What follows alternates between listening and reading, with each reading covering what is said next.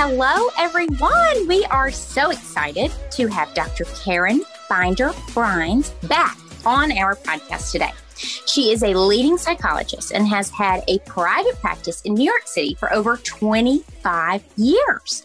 She has a general practice, but she's also a trauma specialist and has worked with the front line of COVID 19 workers firefighters after 9 11. She did work in New Orleans after Hurricane Katrina with Holocaust survivors and so much more. She regularly contributes to The New Yorker, Tracy Anderson, Bustle, Vogue, Goop, and more. We have previously had Dr. Karen on our podcast to discuss how to stay mentally healthy during COVID. We will link that episode in the show notes. Today, we have the very exciting task of talking about mental health as we re-emerge into this new world. I was just singing a whole new world to mom from Aladdin. So thank you for being here, Dr. Karen. Well, thank you for inviting me back. I'm, I'm excited to uh, speak with you and your mom and your viewers. So here we are. That's right. I know. So how are your clients feeling these days? I feel like the, you know, the vaccines, this is all kind of happening maybe quicker than expected. Mm-hmm. So there are a lot of things that go into that. People are speaking about mental health um, more than ever before. And I think it's so very important because mental health is so often neglected in the world. And I think part of what's come out of the pandemic is a new awareness about the importance of mental health and people being aware of emotional and psychological issues, not just in a pandemic, but every day of the week. Mm-hmm. So, back to my patients.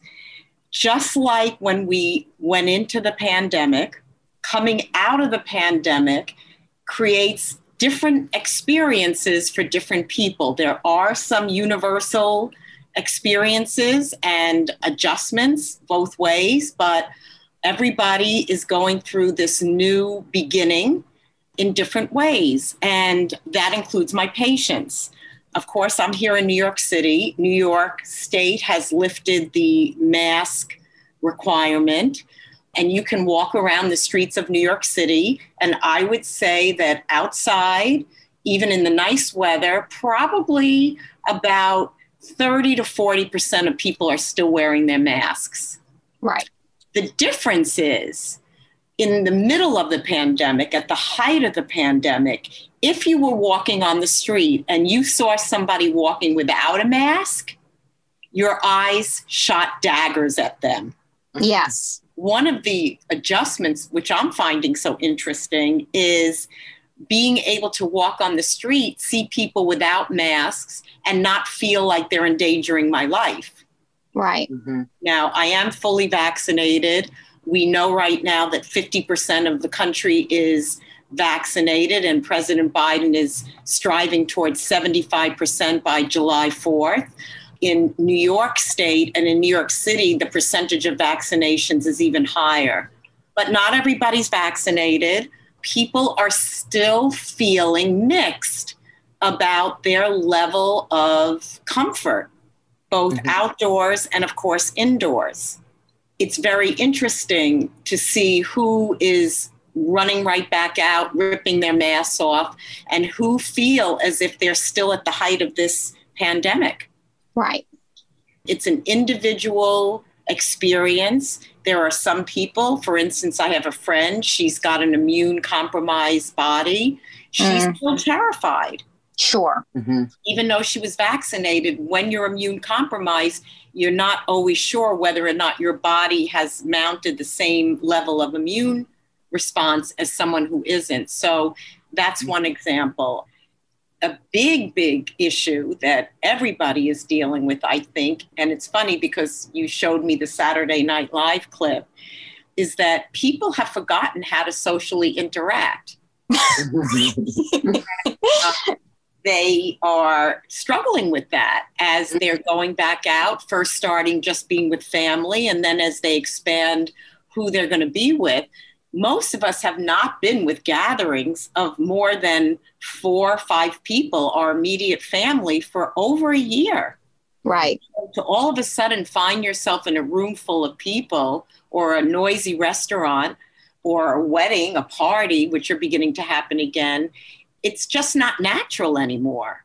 Mm-hmm. I've begun to see patients in my office again if they're vaccinated. And I have to say that the first few times it felt really weird. Mm.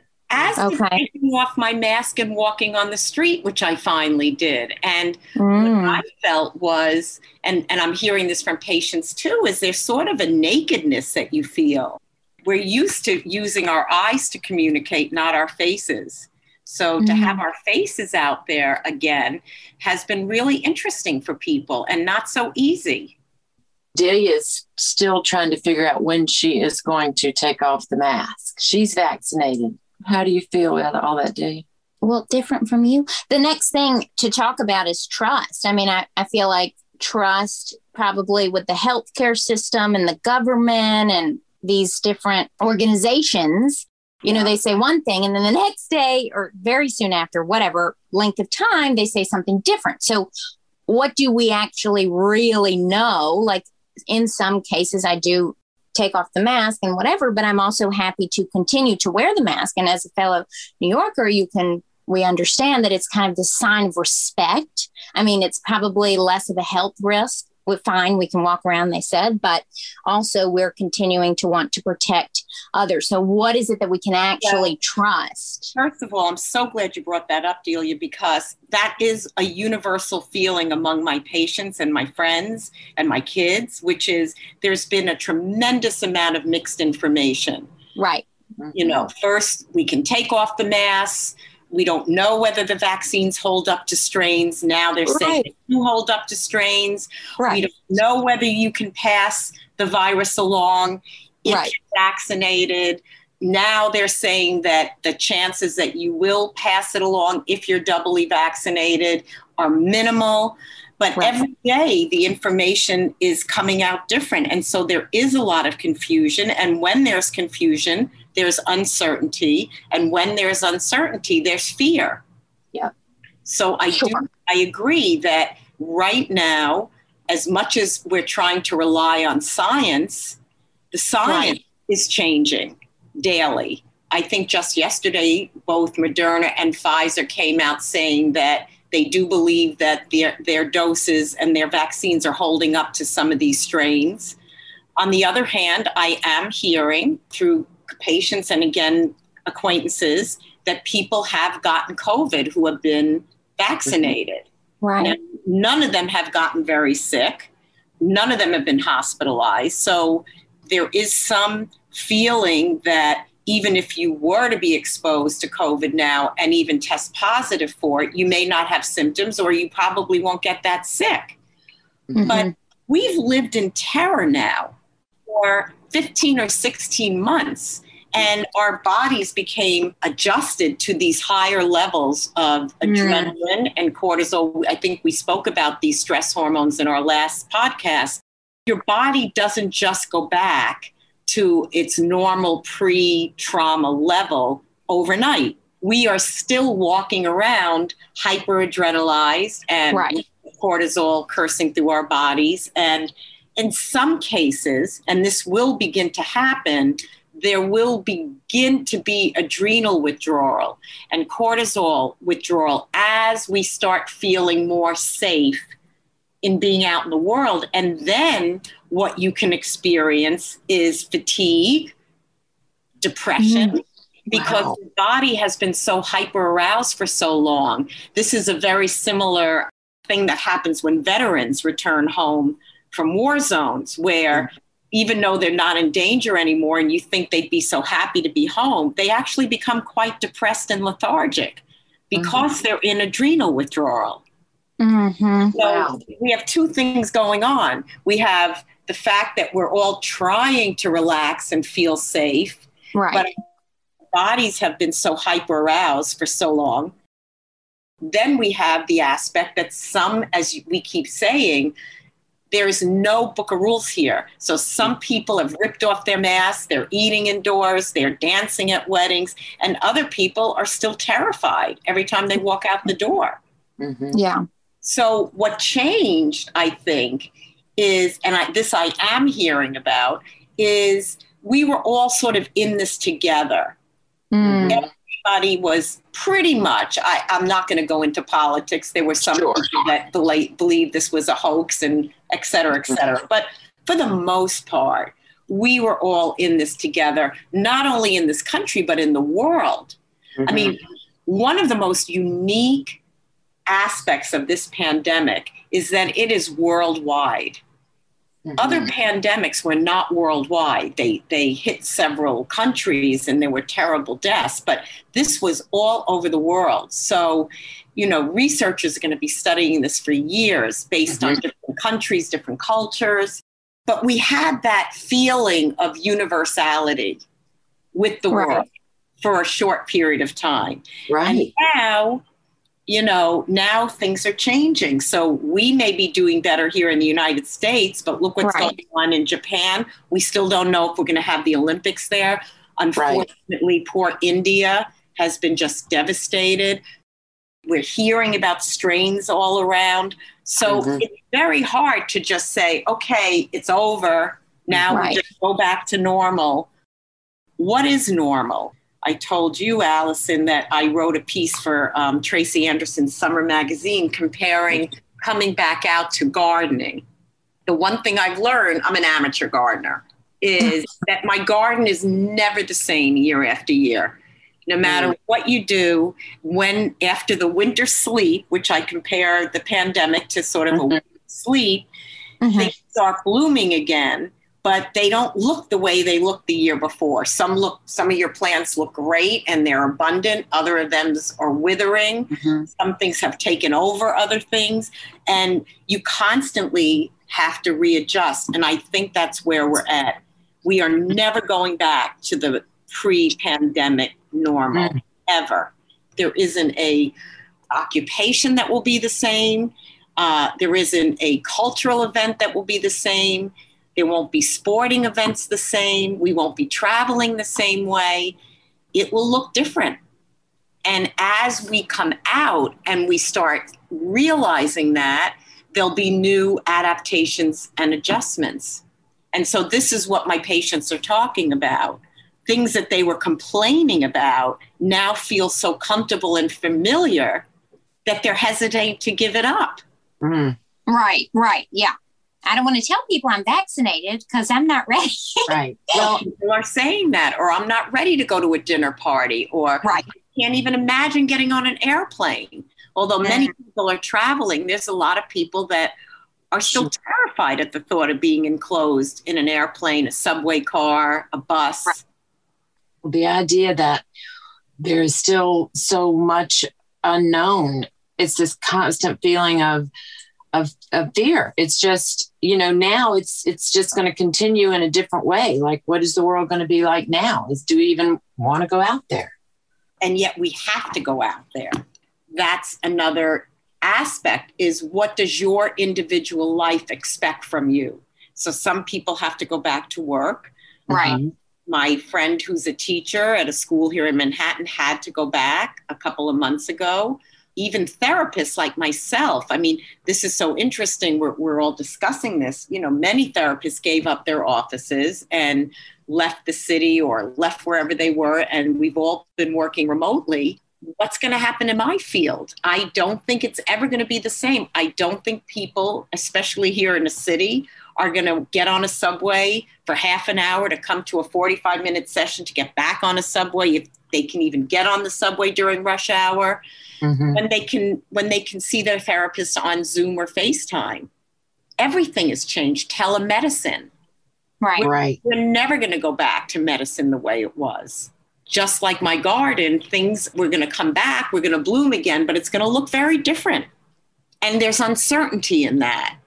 So going back to you know uncertainty can lead to fear and sadness because as human beings we all like predictability Mm. it's a very very interesting time all the mechanisms that we use to adapt which we did very very well i mean look at the technology. People Zoom. People people learned how to be technical, even if they weren't technical. We mm-hmm. did get used to seeing our therapists and our doctors online. People, you know, figured out ways to work at home and have their children home learning school. Everything we used to adapt, which we did, we now have to use those same adaptive mechanisms to come back out into the world. But it doesn't happen overnight. And so, my advice to people is to not have expectations for themselves that are too stringent. Like my yeah. friends are going out now. Why don't I? Why can't? Why don't right. I want to go to that party yet? Boy, I got comfortable seeing my therapist on FaceTime. Now she's back in the office, but I don't feel like going in. What's wrong with me? Going into a supermarket. I mean, I have patients that haven't been in a supermarket since a right. year ago, March Right. You know, can they walk back in a supermarket? They got used to having everything picked up curbside. Sure. It's just endless how much changed and now how much needs to change back. People in my field are calling it the post COVID syndrome. Okay. Mm. Which I'm glad they're using the word syndrome and not disorder. Yes. Because it is a syndrome that's hitting people. And it doesn't mean that it's bad or it's disordered. It just means it's reality. We've been yeah. shut down, we've been locked in, we've been terrified. And now it's sort of like we're peeking our heads out again, like groundhogs. Mm-hmm. Right. It's global, you know, worldwide. Everybody's going to have some of this. So rather than a disorder, I would think syndrome again makes yeah. more sense. Yes. You know, there's other things that people are talking about. A lot of people gained weight. Mm-hmm. They were home, they were cooking, they were eating. You know, I'm sure you're hearing about it from your clients. Mm-hmm. I'm certainly hearing about it from my patients. So all of a sudden, we're coming back out in the world, and people are saying, uh oh, I haven't cut my hair. I haven't mm-hmm. gained weight. I haven't had a facial. I haven't had a manicure. I haven't gone to the doctor. This is a big, big thing. Mm-hmm. That a lot of people ignored their teeth, they ignored their health. And, oh, yeah. you know, so one of the things that's happening is people are having to face consequences of, you know, what they were doing during the lockdown. Mm-hmm and that's causing some anxiety for people. Everybody know, I know is on the intermittent fasting diet right now, and it is COVID five. Right, well, at least five. but also it's it's spring and summer, so not only right, you know, you got to put on bathing suits, and yeah. it's not like we're coming out of this in the middle of winter. So it's That's it is. Right. Yeah. I think also people were drinking more than they normally drank right. doing certain drugs more than they normally did. And so now there's the awakening. Do i still want to keep drinking at this level or doing drugs at this level? And then can i stop? Mm-hmm. oh gosh you know, there's also been a lot of wonderful things. There really have. I think that we shouldn't be all negative because I think one of the things that we have realized is how very adaptive and resilient we are as a species. Mm-hmm. We did adapt. I mean, unfortunately, there were many, many, many. I, I don't want to ignore the fact that there were you know millions of deaths worldwide which you know we all have to to take a moment to grieve and and mourn for the families and loved ones. But in general as humans we really did adapt. I mean mm-hmm. even in india I, i'm sorry that india is going through the second wave but they did well the first wave because even where there's absolutely very little possibility of social you know, not social distancing. Right. Mm-hmm. They were able to figure it out. And I had just gotten back from India right before the pandemic hit.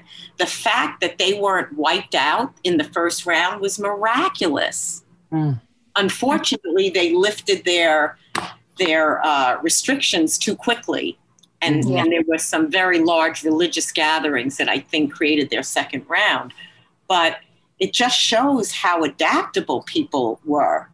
Yeah that is a very positive thing. And there's so many, just the miracle of the vaccine. But also, as we're coming out of this, you know, these mass shootings are starting back up and these you know different hate groups are coming up with people that they're going to be targeting and everything so on top of everything else what advice do you give to people about how how to navigate that yes well i'm glad you brought that up because we can't ignore that also what went on during this pandemic especially in this country was incredible political upheaval mm-hmm. and you know the whole black lives matter and the whole culture of being woke not only to race issues but gender issues mental health issues so it's been you know we've been just been bombarded as a society with all of these things and you're right as people are coming out of the pandemic i mean it was such a relief not to hear of a school shooting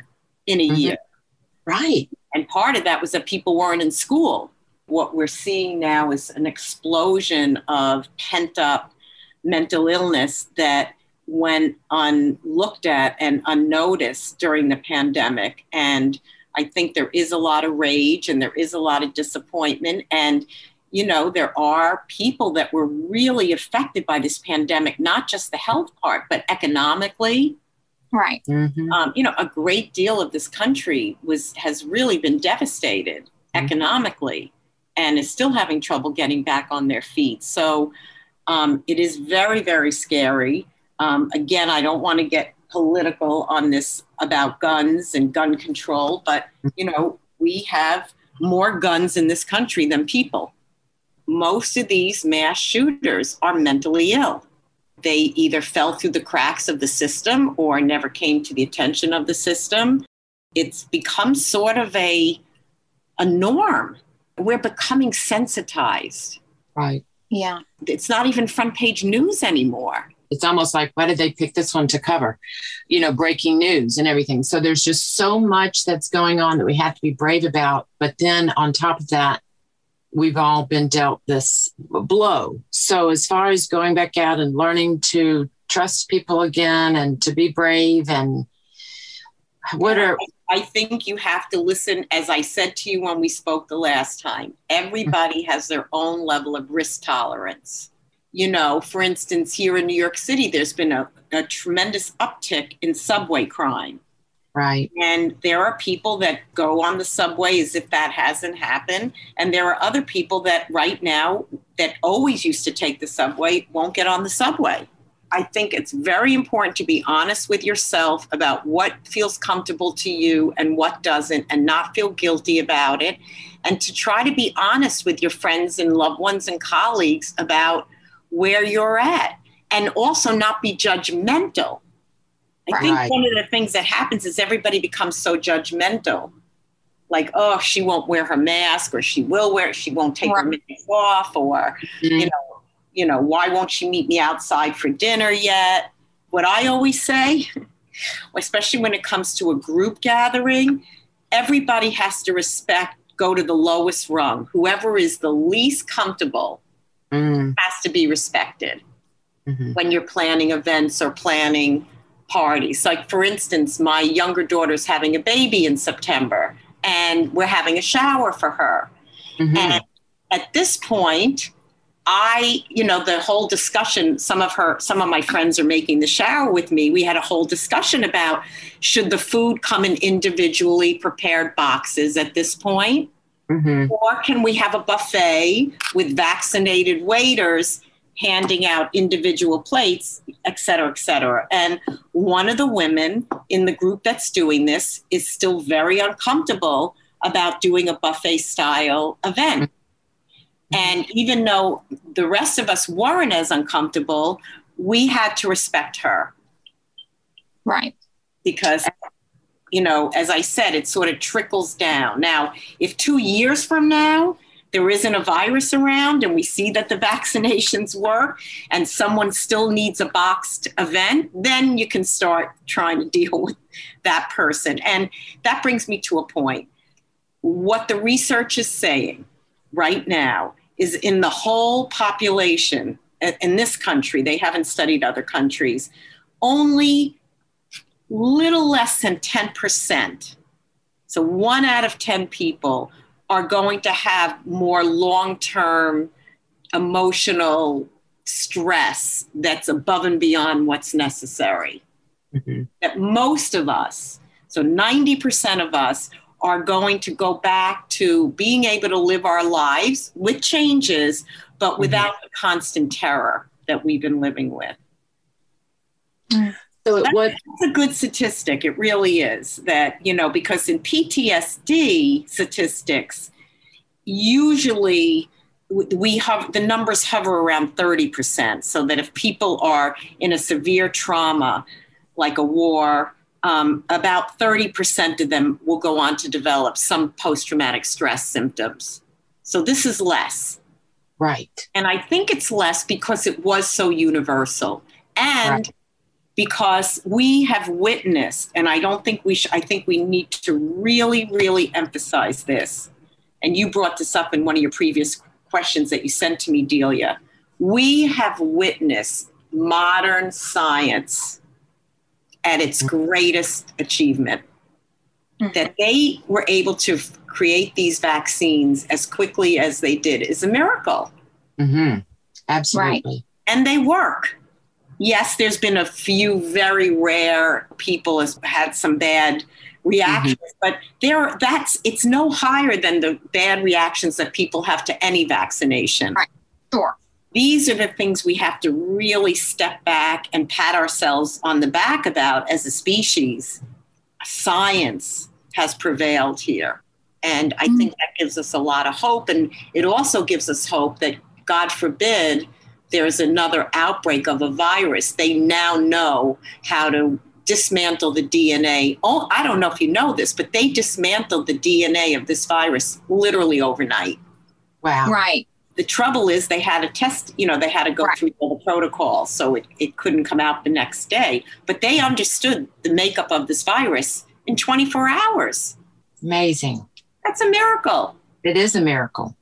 There's no book of rules. Everybody is experiencing this different. And also, you guys are in the South, I'm in the Northeast. We could be in Florida or Texas. You know, there are places that haven't gone into the kind of lockdowns that other places did mm-hmm. and didn't believe in the power of this virus the way other people did. So, even within our society, we had many little societies that weren't the same.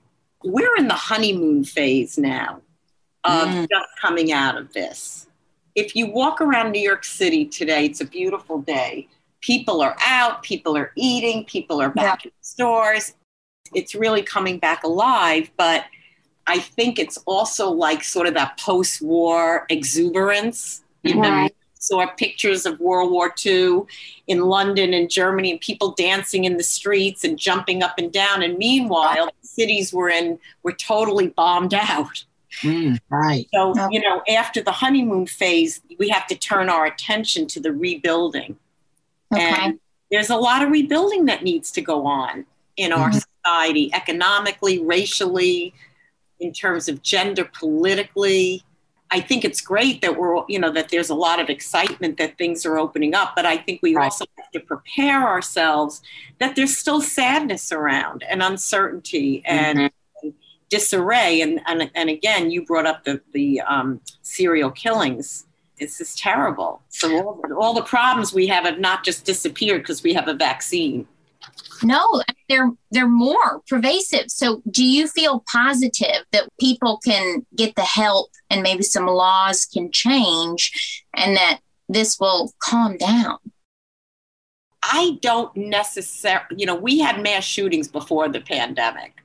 Sure. I'm hoping is that this has made us much more aware of the need for mental interventions and has destigmatized mental illness. And I think it's going on all over the world. It's certainly going on in England. And we all know Oprah is mounting a whole big push for this on, on mm-hmm. her shows and podcasts. So, what I'm hoping is that politically and socially, um, and economically, we can create a situation where everybody has access to mental health, that insurance mm-hmm. companies, which are notoriously terrible about right. reimbursing for mental health, and that politically, because this all boils down to politics. I mean, gun mm-hmm. control, parity for mental illness. Uh, you know, we've been fighting for parity in the Senate and the Congress now since I became a psychologist. And wow.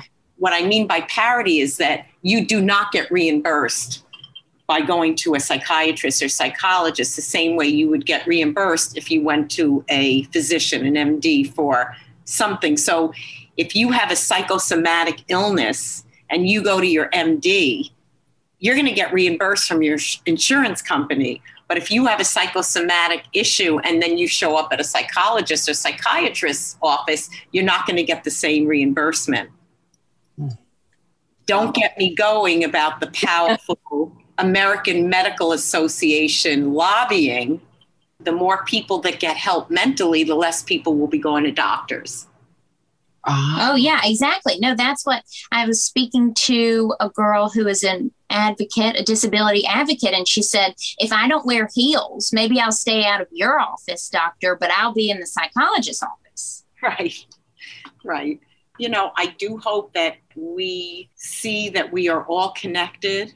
I think that's one of the things that has come out of the pandemic that we realize that we are connected on every level to every other human being on earth, to the climate, to the environment. I hope, I'm a little worried about this because one of the things we know about human beings is we do have short memories. Think about it. Do you remember the last five mass shootings? No people after the 1918 pandemic, the flu, you know, the Spanish flu, they, you know, right after that came the roaring 20s. Nobody thought about pandemics again. Mm. What I'm hoping is that we remember what we learned during this pandemic and that we stay connected to trying to keep ourselves aware and healthy and take care of our fellow human beings. Right. Right. So I feel like, yes, we were connected, but we were also, people are clearly so beyond feeling this hatred. I feel like there's like this selfishness. I'm not going to get a vaccine. A lot of people are extremely selfish. Nothing is for the greater good. I wish that it was we're all connected, we're all in this together, but it's like no, these are this is me, these are my people, and you are not that, very much not that. And I'm going to literally kill you or push hmm. you to the ground. I'm not sure how much of the hate crimes are now related to the pandemic, although certainly against Asian Americans, I think there is a connection, and I think that was politically created. You know, there's always been hate in humanity, right. and that's why I think it's so important that we don't forget how connected we all were. Right. And the other thing is how how much you know I, I've been thinking about the frontline workers. You know how we were looking at people that worked in our grocery stores, that worked in hospitals, that were cleaning the hospital floors. You know all mm-hmm. the frontline workers that we were all, especially I know in New York City, Delia, you were here, I think you know, right. every, every, night at seven o'clock, this incredible explosion of applause and bang. Right. And I hope we remember that. Right. Right. Absolutely. Every day people turned into heroes. I, and I've talked to Delia a lot lately about the idea of like looking at life from a scarcity point of view versus like a pl- coming abundance. from a place of abundance and generosity. And I think so many people were feeling things were just so unfair, I guess, that they quit thinking about other people and just sort of started trying to just survive or something. Yes, and that and that happens, you know, when you're when you're under that level of a siege, you become self dash ish. Mm. Right? We've talked about this self dash ish. You have to protect yourself, you have to protect your family. Mm. And that's what people did except there were tremendous amounts of heroes that put you know put themselves right. and their families at risk to save other people's lives right right and I don't want to I don't want us to forget those images right and I don't want us to forget helping neighbors and and doing whatever you could to to help you know I think about all the dogs that got adopted there wasn't a dog left mm-hmm. that that you know had to go to a kill shelter. right. I hope we can remember some of this, okay. and I think we will. I think we will remember some of it. But I think it's important to talk about it so it helps us remember. Right. Mm. I know you two are in fashion.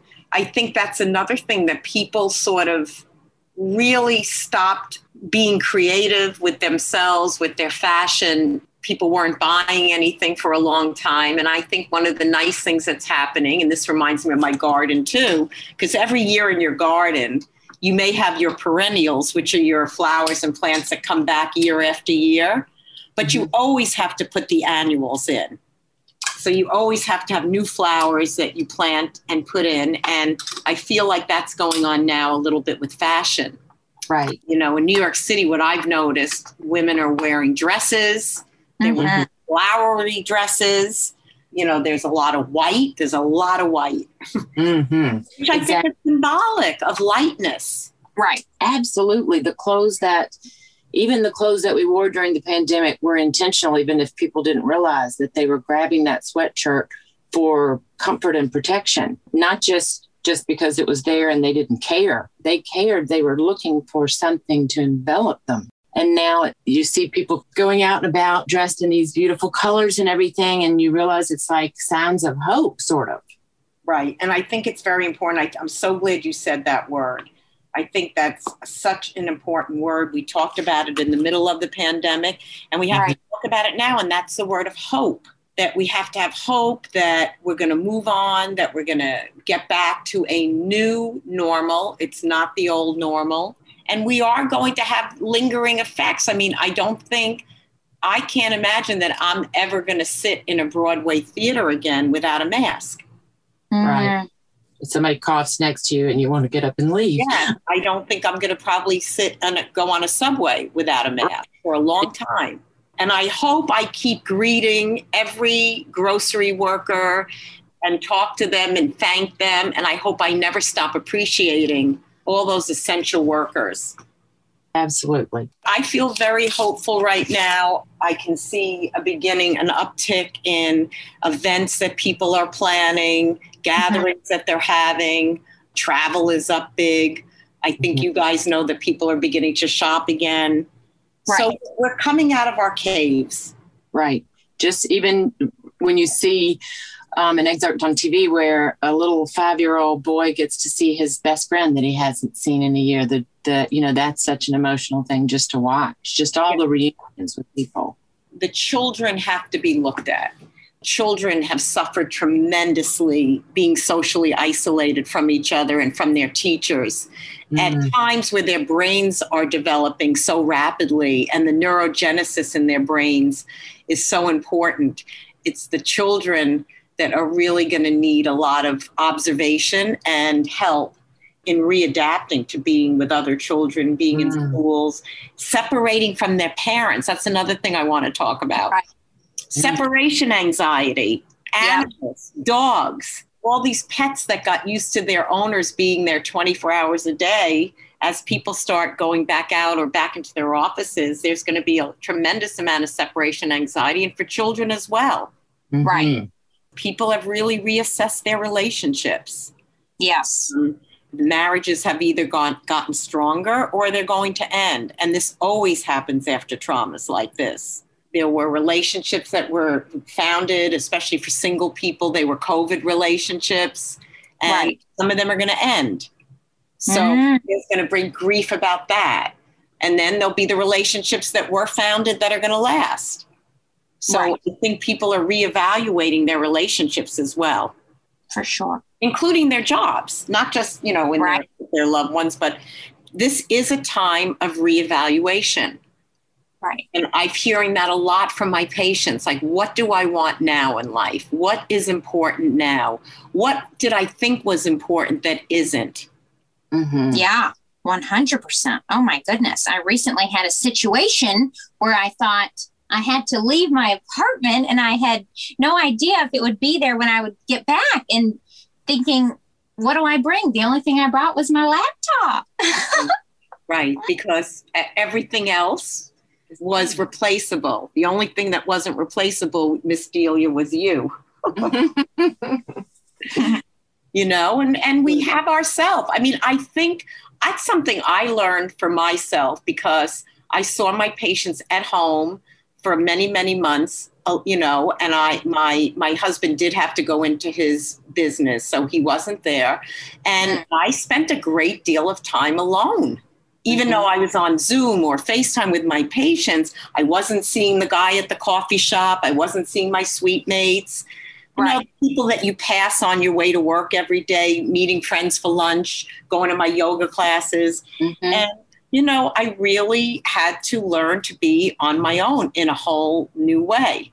And I did it. And I think a lot of us had to do that. With the doctors and the therapists, you know, this was talked a lot about after 9 11. And then, like, when you have to go in and help with Katrina, but you're also going through this yourself. Yes. Just like in my field, it's very important to have connect to other people that are going through similar things that you are to get validation and commonality. So I, I, of course, I talked to my colleagues and my friends who were in the field, and we could commiserate with each other and sort of help each other. And I think in every field, people had to do that.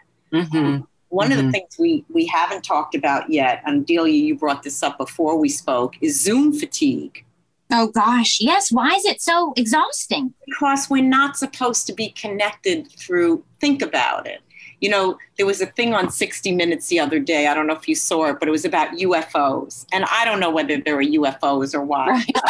I had a fantasy. I had a fantasy that if there were aliens and they came down to Earth now and observed us, they would say, What are all these people doing sitting in front of these machines all day long? what are they doing? I mean, we're not supposed to sit in front of machines. We are social beings. We need to make eye contact, face contact. We need to hug. We need to touch each other. We need to be squished next to each other in subway cars or on buses mm-hmm. or in carpools we are not meant to be sitting in front of machines all day long. Not only that, dealing with the technical problems, calls mm-hmm. being dropped, people showing up in your Zoom. I, am not going to mention who. There was some big scandals this year of people getting caught on Zoom doing things they weren't supposed to be doing. Oh, Lord. I did not hear about that. That sounds terrible. I won't mention the CNN person that got caught. Oh, well, I mean, he, the bots are, yeah, that, yeah. Think about human evolution. We've only had computers since personal computers since the mid 80s. We have not evolved yet. People have carpal tunnel syndrome from their laptops. People's eyes aren't good because of the blue light from the screens. Mm-hmm. People's thumbs hurt um, people's shoulders hurt from sitting all day in front of their laptops. We we were not built for this. Mm-mm. Oh gosh! And so it's been a great, very rapid adaptation that we've had to do. But I don't think our bodies have adapted. Our eyes haven't adapted. Our hands, our skeletal has not adapted. Oh mm-hmm. Lord! But should it? I think eventually you know, an adaptation takes sometimes a thousand years. Mm-hmm. If, mm-hmm. if, things keep up, I think our hands are going to be different. I think our right. eyes are going to be different. I think we will adapt if if mm-hmm. machines keep up like this. I don't think they're going to. I think things are going to be implanted, and I don't. I, I mean, I don't know where we're heading with AI. Right. But for right now, especially children, I mean, one of my t- friends teaches first grade here in the city. I mean, can you imagine trying to teach first graders how to read over Zoom? No. no. Oh gosh, no. I mean, and they did it, but kids were flopping on their desks. They were turning off their video. They were mm, eating. They were napping. They were hiding under tables. I mean, insane.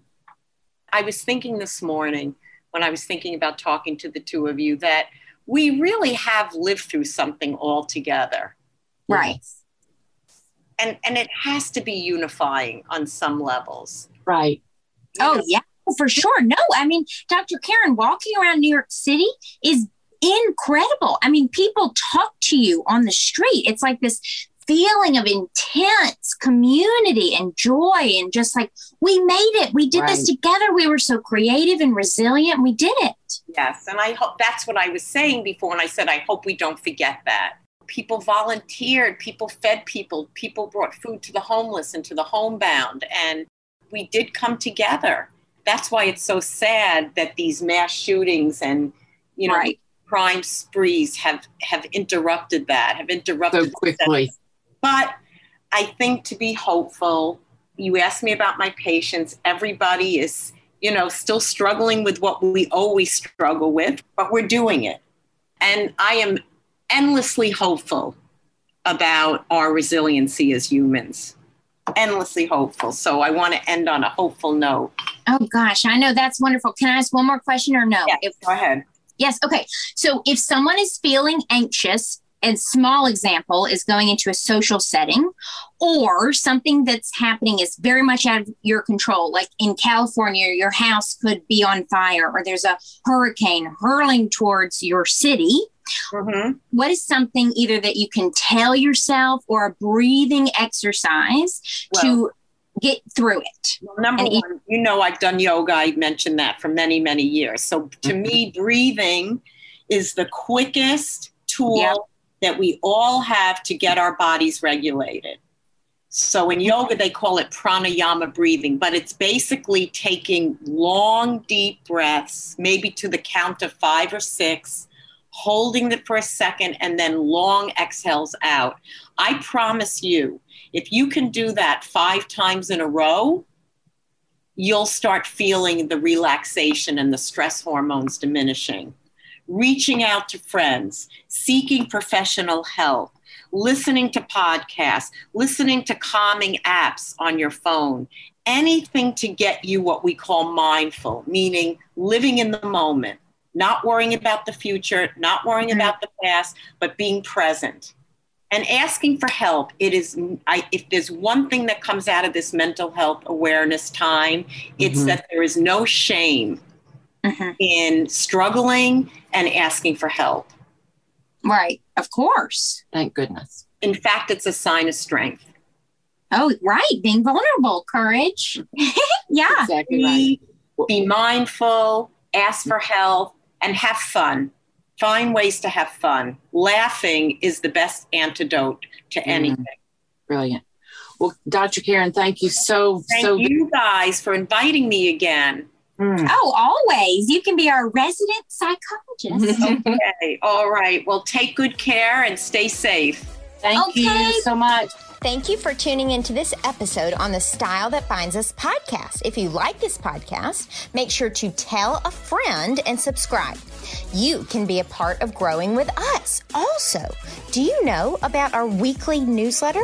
You'll get access to exclusive content in our newsletter that we don't post anywhere else. Our newsletter comes out every Tuesday, with the exception of the third Thursday of the month for Allison's special Celebrating Life After 40 edition. Head to the bottom of the Style That Binds Us website to subscribe.